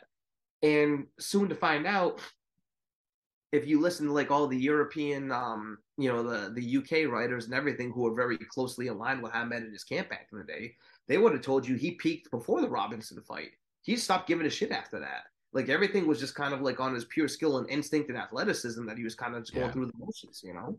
and that was that's another thing that we didn't really mention was the fact that he had gone through several trainers, including Emanuel Steward, Right. Yeah. and over the course of after his career. after bringing oh, yeah, Yeah, he yeah, went after. Emanuel Steward. He went to um the the late trainer who passed away, who he who he stood with most of the time, the Spanish guy. Um, he became Acelino Freitas' trainer as well. oh, uh, yeah, yeah, yeah, yeah. Um, no, he's uh, Puerto Rican, Oscar Suarez. Yeah, Oscar Suarez, exactly. Yeah, yeah, Yeah. yeah. And there was that thing too that this is Suarez and Steward were co-training him, and they're both like bickering because they were trying to. Yeah, it was, You can never be a co-trainer for a guy when you're trying to like fight. You know what I mean? and especially not a guy like that. You know what I mean? Like that's not that's already the personality's too big, and then you're adding more and more and more. It's not. It does. It never. It never works well. And yeah, I mean that's a good point. You know, none of those fighters ever really well. Specifically, Kennedy McKinney. Kennedy Kenny McKinney uh, never really had a big win after that. Junior It's- Jones. crazy, you know? Uh, yeah, yeah. Pat, like, I don't, you know, think, all right, because remembering back then, I still have a specific rem- uh, memory of what fights were supposed to happen after this card. There was a lot of things happening. You know, I mean, like, there was all the articles in the magazines, newspapers, everything. People were talking, you know, and this From also- 122 to 135, HBO had a number of fighters, dude. and they wanted to mix and match these guys. All right. So like after this card happened, you know, I remember and it was mentioned in magazines and again in newspapers, like because we didn't have the this wasn't the age of internet. There was no Dan Rafael or all of these guys who were breaking news or trying to do whatever the fuck it is. You know, it was just we're reading on hearsay for this shit. And at one point, HBO was going to have a card that was going to be Naseem Hamed and, and against Kennedy McKinney, and the undercard was going to be Arturo Gatti against Kevin Kelley. Because you're almost thinking like in their mind they're thinking, okay, two action warriors, let's match them up, and then McKinney knocked out Junior Jones, so match him up with Hamed. Sure, sounds good in theory, but yeah, there's a lot of funky weight gotta... stuff going yeah, on in just... that, and, and I don't know how you do that. And then at one point, Hamed was supposed to fight um Gatti, and then Gatti ends up losing to Angel Manfredy. So that fight falls apart. Kennedy and McKinney subsequently never really builds on that big win over Junior Jones. And in his next big fight, fights Luisito Espinosa, who, interestingly enough, has probably been around longer than any of those guys. Yeah. somehow talk about long in the tooth. Yeah. but somehow just you know wasn't as worn out as the rest of them. And it absolutely blows out McKinney, just knocks the shit. Yeah, but between like him and Gerry Peñalosa, like, dude, you got to watch out for those washed Filipino fools. They'll take you man. out. Those guys, yeah, yes, like especially if they've been like warmed up and haven't been in a long war for a while. Yeah, take your ass out, bro. Seriously, and for real, McKinney. So like, McKinney's career never re- reached those heights again. Hamed, we just said like he he obviously still had a lot of big name fights, but where he was at the at the Kevin Kelley height, it never quite got there again. And then it faltered until he finally lost to Barrera and yada, you know. And then with Junior Jones, um, same thing. Like he never, you know, it was sad to watch because I always loved Junior Jones, and he was one of those guys you wanted to root for. But he still got a few big fights after that. Like he fought Erik Morales, who came on the scene right after all this kind of happened. And same thing, he shot his load after, you know, first three rounds and ends up getting knocked out. And he just never really recovered after that. He had a couple of big fights, most notably against um was it Paul Ingle, who we just mentioned. I think that was on the undercard of fucking uh, Lennox Lewis, Michael Grant or something. But anyways, that was that was a good fight. That was a that was a really fun fight. But Jones just, you know, he faltered and he never really reached the potential where he could have been at. And then Kevin Kelley, after the Hamed fight, same thing. He still had big fights. Somehow ended up getting paper a pay per view fight against Barrera, which is one of the worst pay per view main events in history, and got an HBO main event against Morales. But he just, you know, he never really reached those heights again either. So yeah, Marco Antonio Barrera was a massive star, so they're trying to push that on the on the back of Barrera being a star, but it was like but against guys like yeah, that made no doing? sense. Like, why would you put Marco Antonio Barrera, Kevin Kelley? Like, if you want to make that like a twenty dollar pay per view or some offshoot sin, fine, whatever. But they put on an HBO pay per view where they expect you to pay fifty dollars for that, or Barrera Mazanki Pana. Like, oh, dude, they had. I actually, I believe it or not, I don't think I have it anymore because I'm pretty sure I gave it to somebody. But I had a Barrera Kelley shirt for the longest time. So, bro, they had shit printed for that. So I'm saying, yeah, they went well beyond putting on. And this is like when Kevin Kelley was washed, like washed, washed you know. Yeah, it's like a several years after this Hamed fight, in which he was already starting to kind of like, ah, is he washed? So I mean, dude, I will say Kevin Kelley though, and one thing I haven't heard from in a in a while, and I could be wrong. It might he maybe he's doing local shit in New York but he did commentating for a number of a uh, number of different guest commentating spots. I always thought he was super fucking good. Yes, absolutely, man. Kelley could talk his ass off, and he's always been able to talk. And he's very, and he's a great analyst. And like he can break shit down, man. Some of those former fighters that you know, there's not all of them. You know, some just aren't made for that. But like, there's a few of them out there who are just really, really good analysts and can break down what's going on in the ring. And Kelley is probably one of the best of them. And unfortunately, for whatever reason, he was one of those guys that I think. Well, I, I can't say he never made it to the big league because I wasn't he the analyst for KO Nation. I, I think that he was out? for. I don't know if he was permanently, but I know he was him on and it. Charles, him and Fred Charles were like the were like two of the originals. So I mean, yeah, he deserved. Like I would, I would love to hear him back on commentary again. You know, and if you ever meet Kevin Kelley, he will talk your ass off in a good way. He's like one of the most personable nicest. He like, seems people. like a super nice guy. Yeah, is and he's been in so many wars and he loves to talk about his career. He's one of those guys that's not going to be like, oh, yeah, yeah, that was a good fight. Huh? No, like he will sit there and he'd be like, hey, man, talk to me about Derrick Gainer, talk to me about Hamed, Alejandro Gonzalez, anything. He will sit there and talk to you for forever about it. And like, what a wonderful human Kevin Kelley is. I can't say enough about the guy, you know, seriously.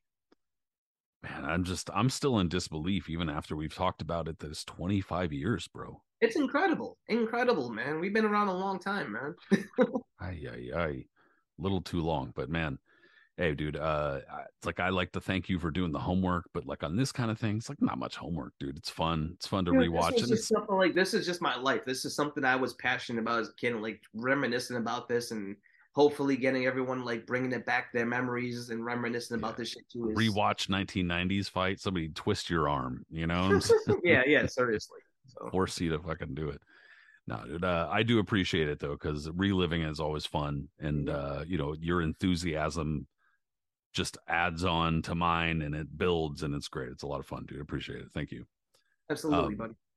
Thank you, everybody who listened in. We appreciate you. If you listen in on the podcast app, please subscribe and give us a rating or review, leave a comment, those kinds of things. Very much appreciated.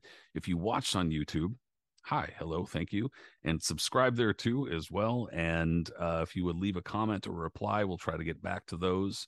We appreciate those. On social media, the Knuckles and Gloves podcast is on both Facebook and Instagram, but it's on Twitter as well, at least as long as Twitter is around. And we're also individually on Twitter. Mm-hmm. Ditto as long as Twitter is around. So Aris is on there as Punch Zone Aris. Me, I'm on there as Patrick M. Connor. So say hello and Talk soon, Aris. Have a good one, y'all.